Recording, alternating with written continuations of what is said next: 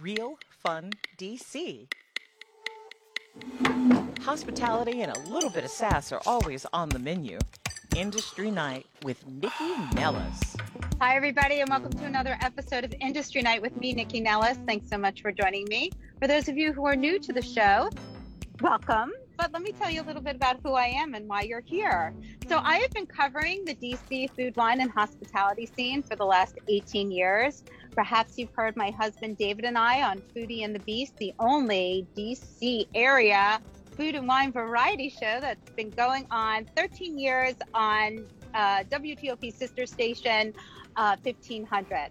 Of course, you hear me on WTOP as well. I do regular roundups and trend reports about what's happening in our industry. Uh, I hope you're following me at NYCCI, N-E-L-L-I-S, on Instagram, Facebook, and Twitter, and where it all began, the listoryouwantit.com, the online e-zine that tells you everything that's happening in the DC food, wine, and hospitality scene. If it's happening out there, it's on the calendar or in the buzz. And of course, we have lots of information about other things now happening all across the country because we are in the pandemic. So therefore, we can do lots of virtual things. Um, sort of like this show. Uh, so, as I do at the beginning of every show, I like to talk about where I've been and what I've been doing. And while we all have to be careful out there, uh, no thanks in part, quite frankly, to those of you who won't get vaccinated or wear a mask. I mean, seriously, people pick a team. Don't wear a mask, don't get vaccinated, but you cannot do both. Um, we're in a bit of a bubble here in the DMV area because we do have amazing vaccination rates. And most people, not all of them, but really most, are pretty respectful about mask wearing and about showing your vaccination card when requested. And I think you're going to see more and more restaurants and retail demanding that people show those cards uh, to keep their staff safe and to keep you safe as well. So I did stop by Shane Mason's new Crazy Aunt Helen's up on Cap Hill. While I'm not a fan of the name, I am a fan of Shane. Um, it's such a wonderful space. He is an industry veteran. He has been a part of the food, wine, and hospitality scene for eons, and he and I go way back. So I'm talking about really fun things like fried green tomatoes, pimento cheese, brisket, fries with absolutely everything on them. Um, everything is really fun and delicious. It's a fabulous neighborhood spot. And Shane is also a really active member in the LGBTQ community. And he's really created this not just beautiful space, but a really safe space. So plan on seeing lots of activations uh, that really reflect the community. And I don't just mean like fabulous drag brunches, although I'm sure that'll be there, but there'll be lots of panels and lots of interactions and different ways to communicate what's happening in the community, not just for those in the community, but for allies as well. And um, as an ally, I'm delighted with that. I did go to a glorious birthday party. It was private, so you were not invited, but it was at the Sunroom. So the Sunroom is from Amanda McClements of Salt and Sundry fame, and it is her office space during the day, but at night, it is a magnificent event space, all with the Salt and Sundry aesthetic. So lots of gorgeous plants, very boho chic. And the people who hosted the party brought in Marcel, who now does Shababi chicken. And they really catered a gorgeous affair with Palestinian chicken, lots of gorgeous, fresh from the farm tomato salads and garlicky dips and beautiful breads. It was just a fabulous evening. And if you do have an event and you're looking to host it at some place completely different, the sunroom will fit that bill.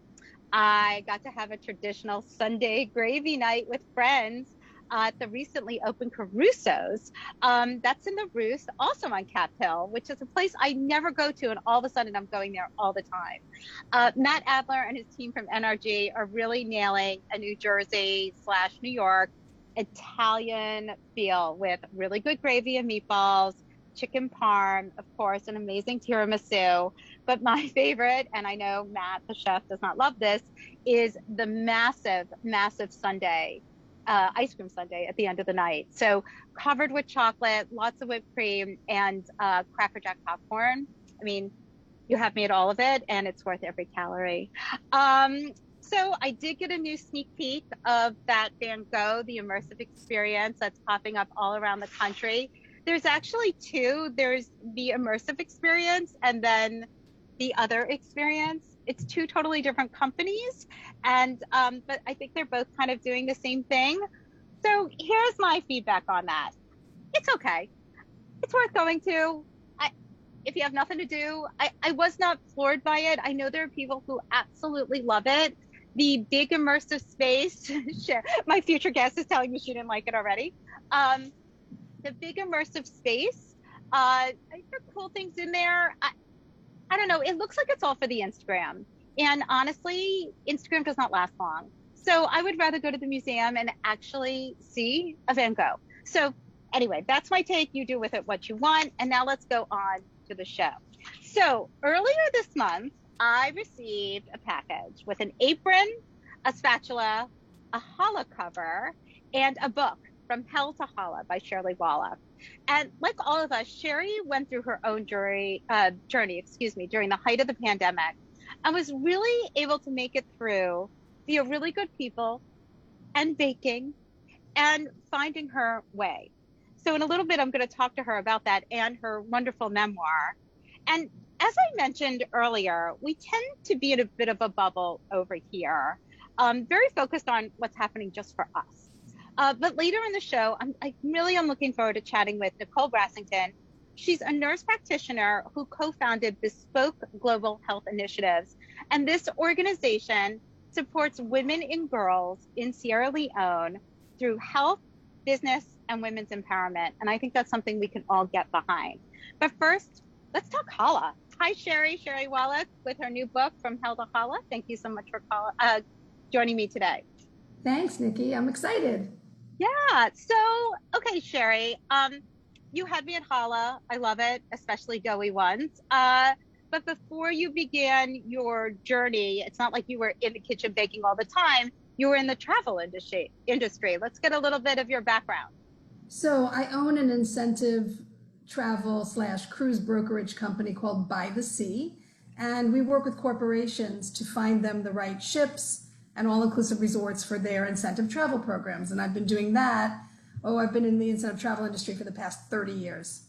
So COVID didn't do us any favors. I was going to say, I mean, you're an industry that was really terribly hit by COVID. So when it, so I mean, we're talking like 18 months ago. So when it all started for you, how, what did you do? Like, how did you get through? You must have had a team. Like, what, what were you, what was your strategy?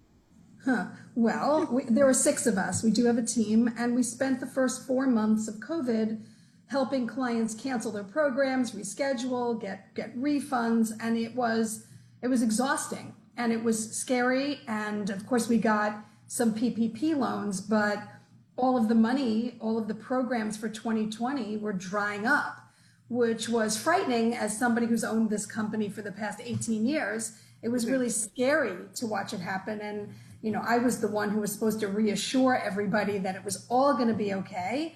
Um, but I was melting inside, not not just from the cruise cancellations and the, the, the program cancellations, but I had my two um, recent college graduates home, um, and I just I felt lost.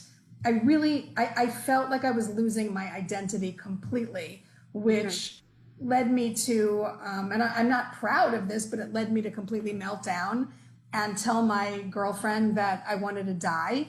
And I don't know whether I meant it or didn't mean it, but I, I just was having panic attacks every single day. Mm. And when I told her I wanted to die, she did what any good partner would do. She right. called somebody who then sent over the plantation police department and there were about five officers, armed officers, in my bathroom watching me cry in my pajamas. Oh my and, god!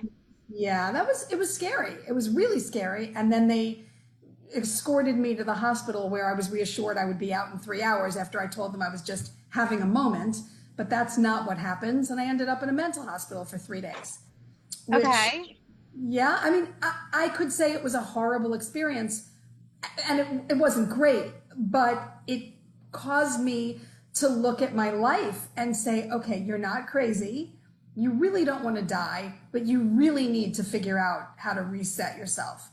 And I, I, I picked myself up. I, I took a small carry-on bag and I just did what usually brings me comfort. I started to travel in the middle of a pandemic. Well, so that's one of the things I wanted to say because everybody was told to hunker down Yeah. and, you know, stay shut in. Um, and you were like, I got to get out. Like you, it was like claustrophobic for you. So, how were you able to plan travel during such a precarious time? So I didn't really plan anything. I literally packed a bag for a couple of days, a carry on, and I just booked a ticket to my brother in New Jersey. I mean, just to change my surroundings because I was like qu- quarantined in my house for four months without, you know, there were the trips to the supermarket and I saw a few friends, but I really felt trapped. And um, I went to my brother's and I really, I thought I would just spend a few days with my brother, see a couple of friends in New York and go back home. But mm-hmm. as I got out, I discovered that being out made me feel a little bit better. And mm-hmm. as I just made, I booked one airline ticket at a time for like next to no money.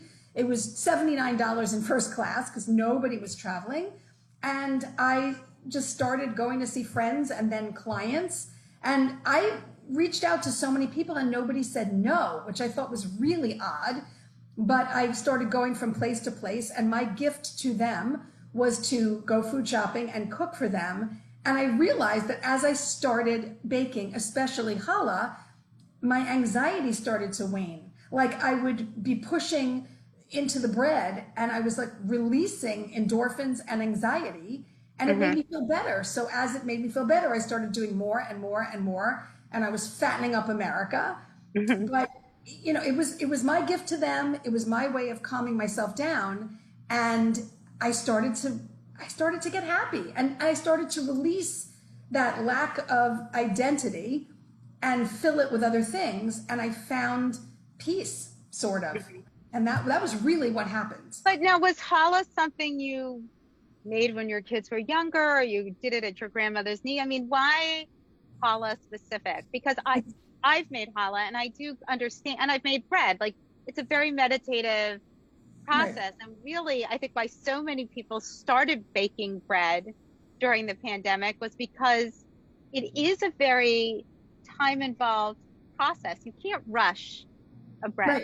right? Right. So it there is a meditative process, whether it's kneading it or folding it or letting it proof, um, that I think can bring peace to people who allow themselves that kind of time. Right. Well, you asked me, did I do it as a kid? No. My grandmother did not bake challah. She did other things, which actually are in the book. She was into Right. blintzes and brisket and other things. But why challah? Because my daughter, when I was visiting my cousins and their four kids, they now have 5 my mm-hmm. daughter sent me a recipe. And she said, Remember the challah you tried to make last year? What was really awful? And I'm like, Yeah, it was. She goes, I have this great recipe for you. Try this. Mm. And my little cousins, my my cousin Casey didn't marry a Jewish girl, so the little the kids didn't know what challah was. And I'm like, mm. hey, let's try this. We'll have some fun. And I started baking it with them, and then they were like, well, can we have chocolate in it? How about can we make it pink? And I Right. just started experimenting with it, and they loved it. So that's where it started. And then once I got really good at it, as I traveled, I was traveling to places where there weren't Jews per se. Like I was, I went to Idaho and Salt Lake City. I wasn't hanging out with Jews, so they hadn't had it either. And I'm like, hey, can I make this for you? And they loved it. And then I got into, well, can I make you blintzes? Can I make you brisket? How about matzo ball soup? Right. And I did that among other things. I started baking cakes and bolognese sauce and mussels and anything they would try. I was I was basically cooking. And so how does that how did you decide to take that experience, your journey all around and put it in a book? Were you sort of writing it as you were doing it? Ah. Were you keeping a journal? How did you come up with it? Yeah, no, I, I did a little bit of journaling, but um, nine, okay, so na- nine chapters into the book, that's when I started to write it. I wasn't writing it. I met up with a friend of mine who just happens to own a speakers bureau, and we just happened to be in Jackson Hole at the same time. And she mm-hmm. said, Sherry, you know what? You'd be great on the speaker circuit, but you can't do that unless you write a book. You have to have a book. I'm like, well, I've never written a book. She said, just start writing it. So, like two days after that, I found myself in Salt Lake City, and it was a rainy day, which is rare for Salt Lake City. And I Right. said, you know what? Today's the day. I'm going to start the book. So I, I literally sat on a couch and wrote for 72 hours. Like I, wow. I, I slept for an hour and a half and got up and started writing again. And I wrote the first nine chapters in three days. And then when I caught up to where I was in the book, then I kind of wrote as I went. So I think the second half of the book is more specific and had more details because I was doing it live time. Whereas mm-hmm. the beginning of the book, I had to remember. I had some notes of things that had happened, but I had to really remember what happened. And I did that through all of the pictures I took along the way. So I was able right. to look at the pictures and go, oh, yeah, that happened and this happened. So it was very, very easy to write. It was harder to edit. I hired somebody who I love to edit because I'd never done it before. And then I found the publisher and then I found the publicist. So that was easy. That was that was easy, I think. And I love that you have sprinkled recipes throughout because it is your memoir, but because it is it's a it's a personal journey, but also a journey through food. How did you go about picking the recipes that were most important to you as it as it affected your journey? I mean, challah, obviously, and blintzes, I totally get, you know, as it relates to your story. Right. But how did some of the other ones come about? Um, so I was in my friend's kitchen in Salt Lake, and I'm like, "Hey, how do you guys feel about bolognese?" They're like, "Oh, well, we're having a party tomorrow." which was a kind of freaky. It was like 40 people in the middle of COVID. Um, mm-hmm. We're having a party, so if you want to make pasta sauce, I'm like, sure. I said, my mom has this really good recipe. I'm not supposed to tell you the secret ingredient, but it's mozzarella cheese. Now right. everyone knows. But they're like, sure. And then I'm like, hey, have you ever had like sweet and sour brisket? They're like, no. Mm. I said, can I make that for you? And have you ever had? And I just kept asking them questions and and making it for them. So those recipes are in the book as they were happening. And then mm-hmm. at the end of the book, I decided to throw in recipes from my childhood, like my mm-hmm. my Grammy Esther's coleslaw and um, uh, my father's special sauce, which is basically butter and ketchup. But like right. there are many stories. Each of the recipes has a story of why mm-hmm. I, I made that recipe. And it's not there aren't tons of recipes, but they're kind of fun and they're easy to make. And I'm certainly not a chef.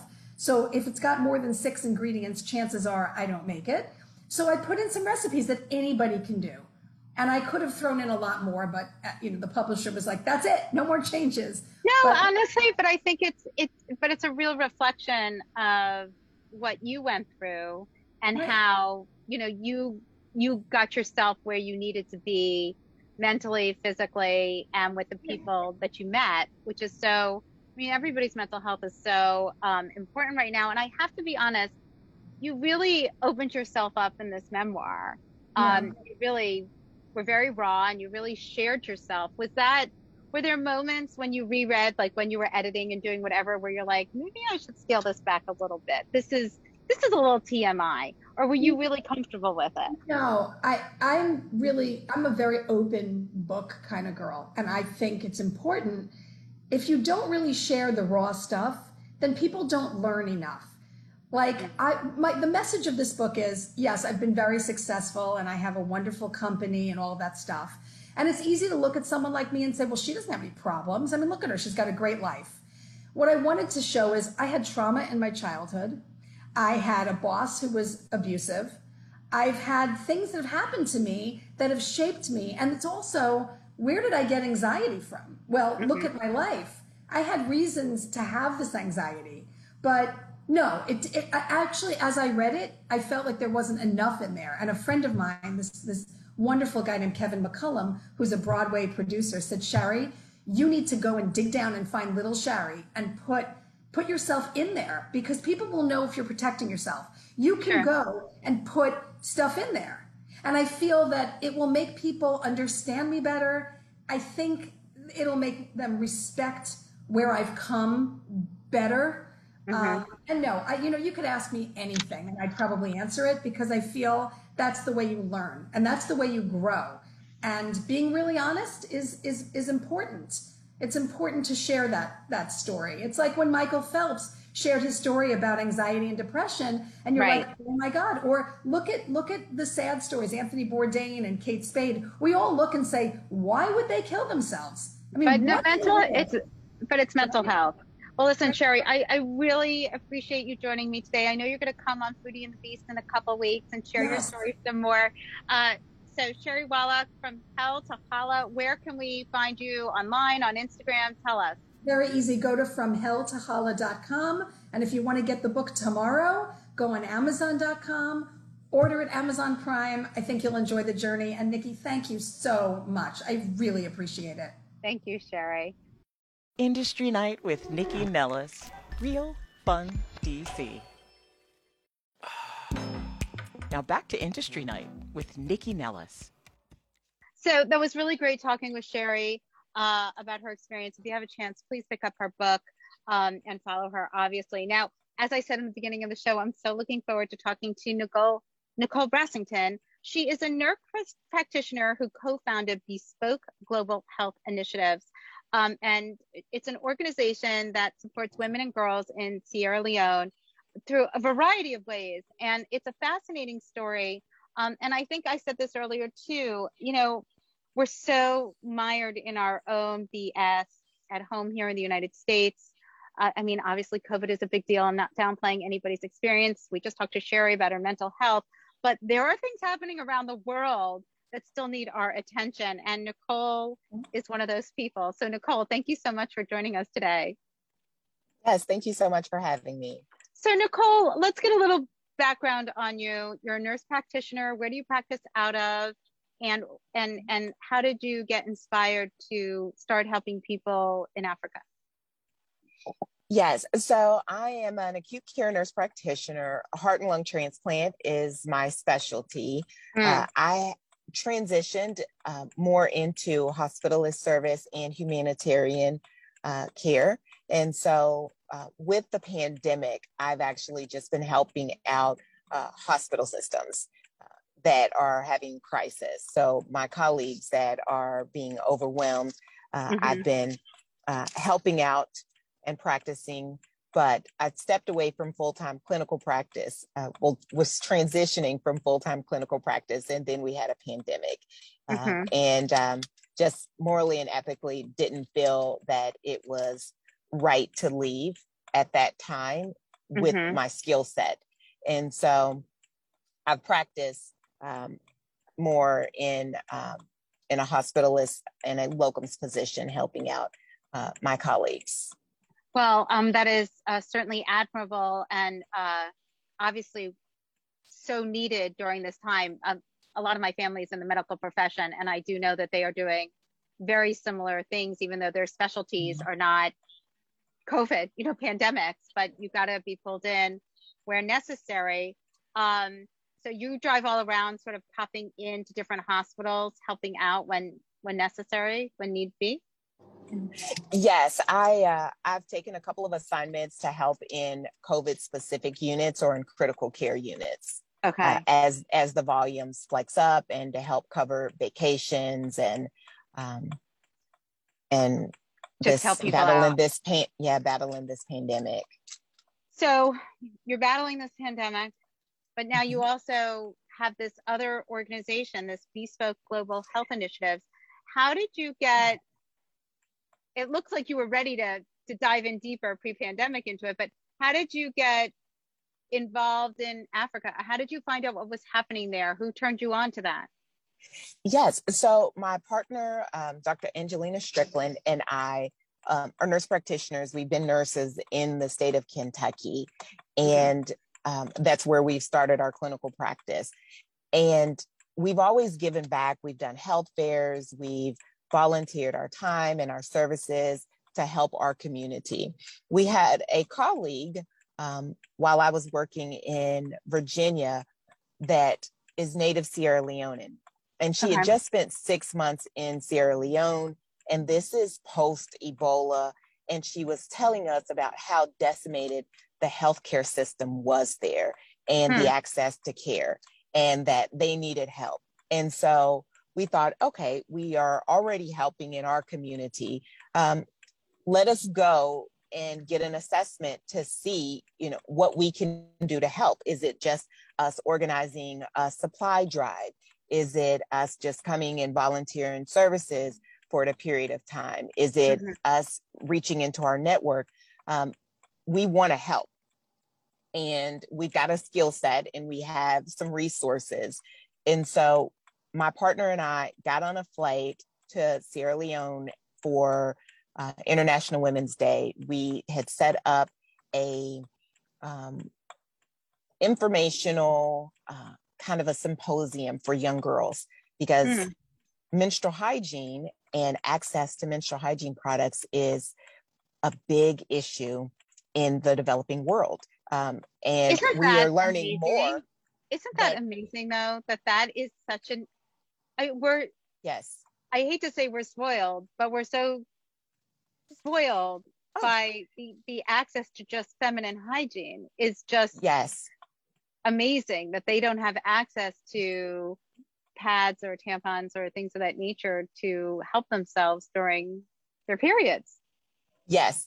And it's the basics that we really take for granted. So, mm-hmm. my partner and I, we thought this is great. We can uh, teach on this subject, we can provide health education and literacy, you know, for these uh, adolescent and young women. We will bring over, we took over like two 70 pound, like uh, luggage suitcase full of uh, sanitary napkins and tampons.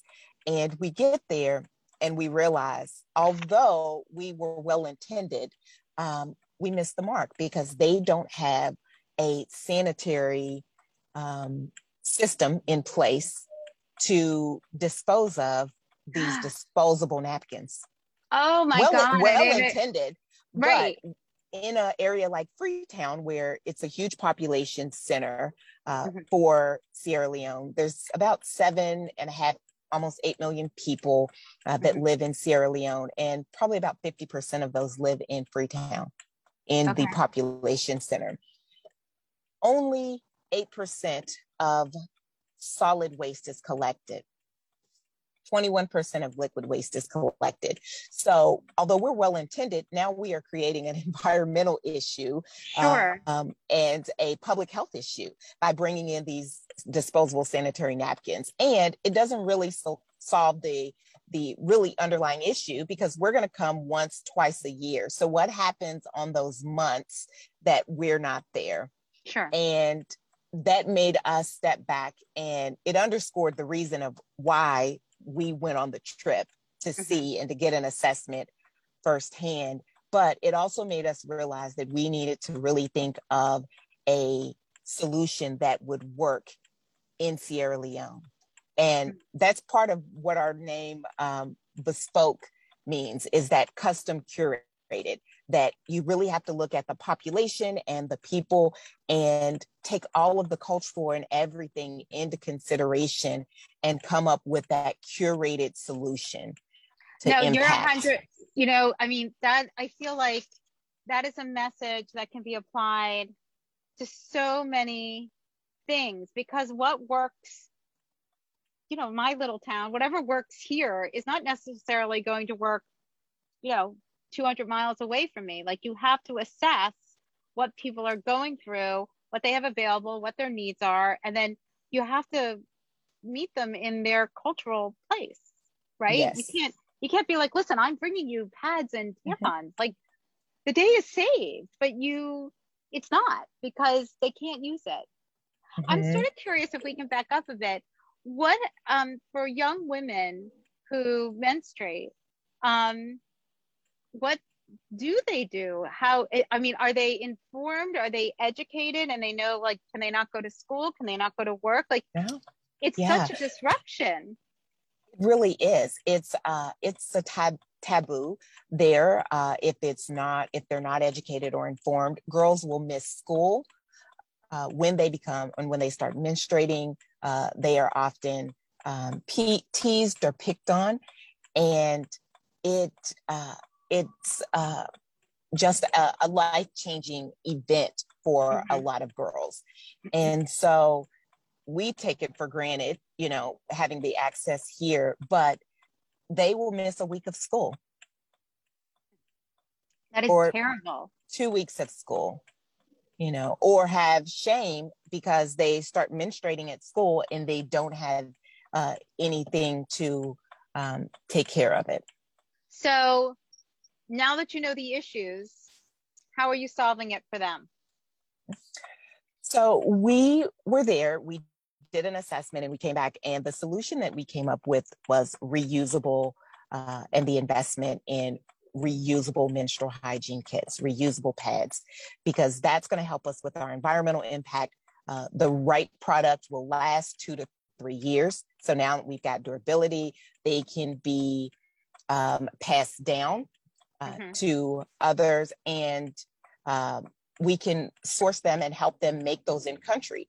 And so now you are employing people, you're stimulating their economy, and you're uh, training people, giving people sewing skills, and you've got a better distribution ability. Well, so and I'm so, curious, I, as a woman, you would think I would know this, but what are reusable? What is reusable? I, I don't even know of anything that's reusable. So can you can you inform me? Because I feel like I'm really ignorant for not knowing. Yes, so it is a cloth sanitary napkin pad.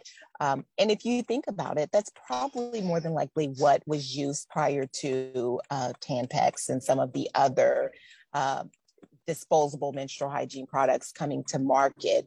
And it is a cloth and cotton based product that is sewn and it comes in a variety of sizes based on uh, the the woman that you can wash and that you can dry and that you can reuse. Oh, okay. So it's like the old days, like putting safety pins on, right, to keep it in place or whatever.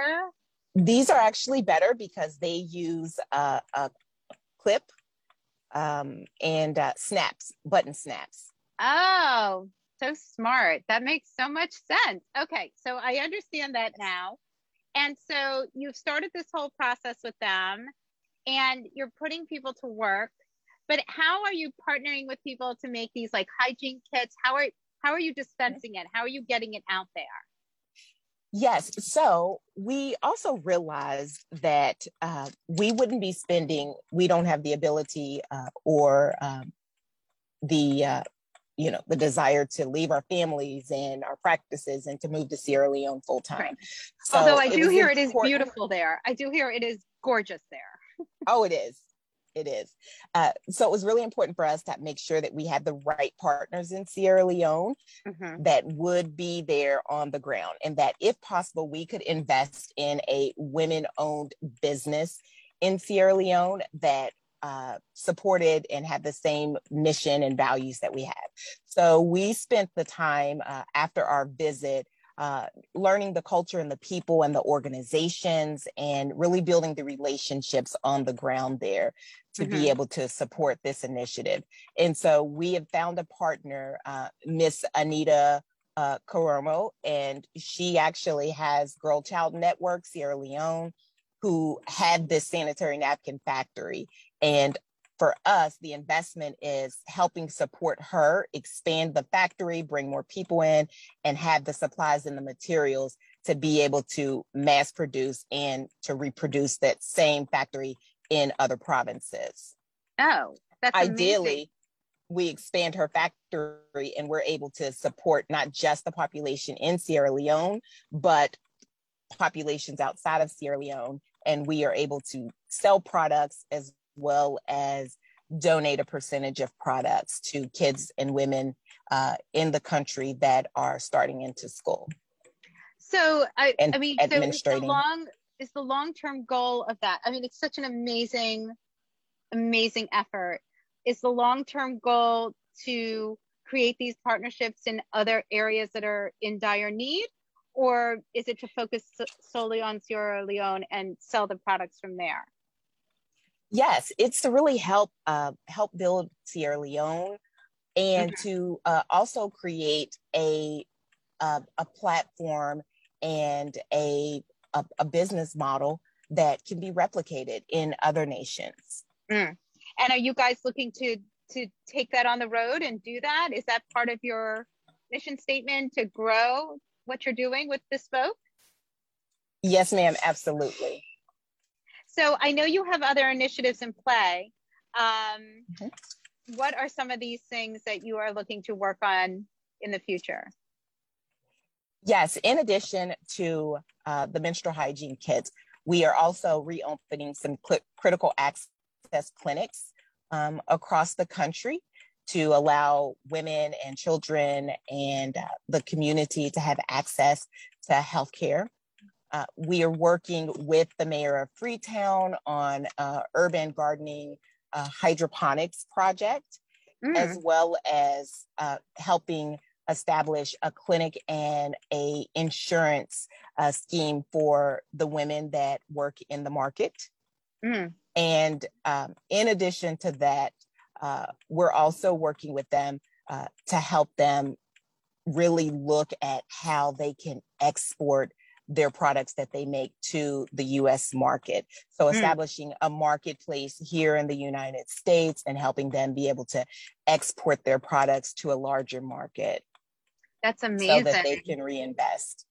And with the I'm very fascinated by hydroponics because I feel from a farming perspective, especially as you know, climate change changes mm-hmm. everything. It's going to be such a necessary in order to grow. Is there, um, are people on the same page with you with that? Are they like, do they get it?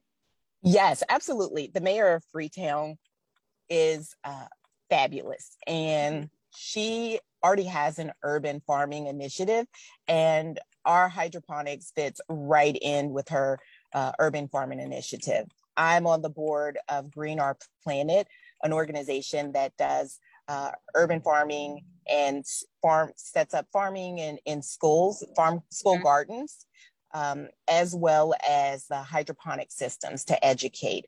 And so I am uh, working and we are taking that model uh, to Sierra Leone to mm-hmm. train mm-hmm. the women, the urban farmers that currently exist and have them train the children. So it's we're training the trainers.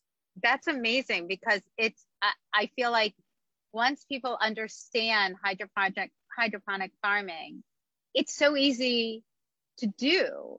And once yes. you set it up, I mean, we could have it in our backyards. I mean, people can really it's it's mm-hmm. a very low labor intensive way of farming compared yes. to tilling the ground and and watering and all that kind of stuff. Um, so I, I love that, and I'm I'm interested in that that organization. Is that a national organization, or is that just a is that something based in Kentucky?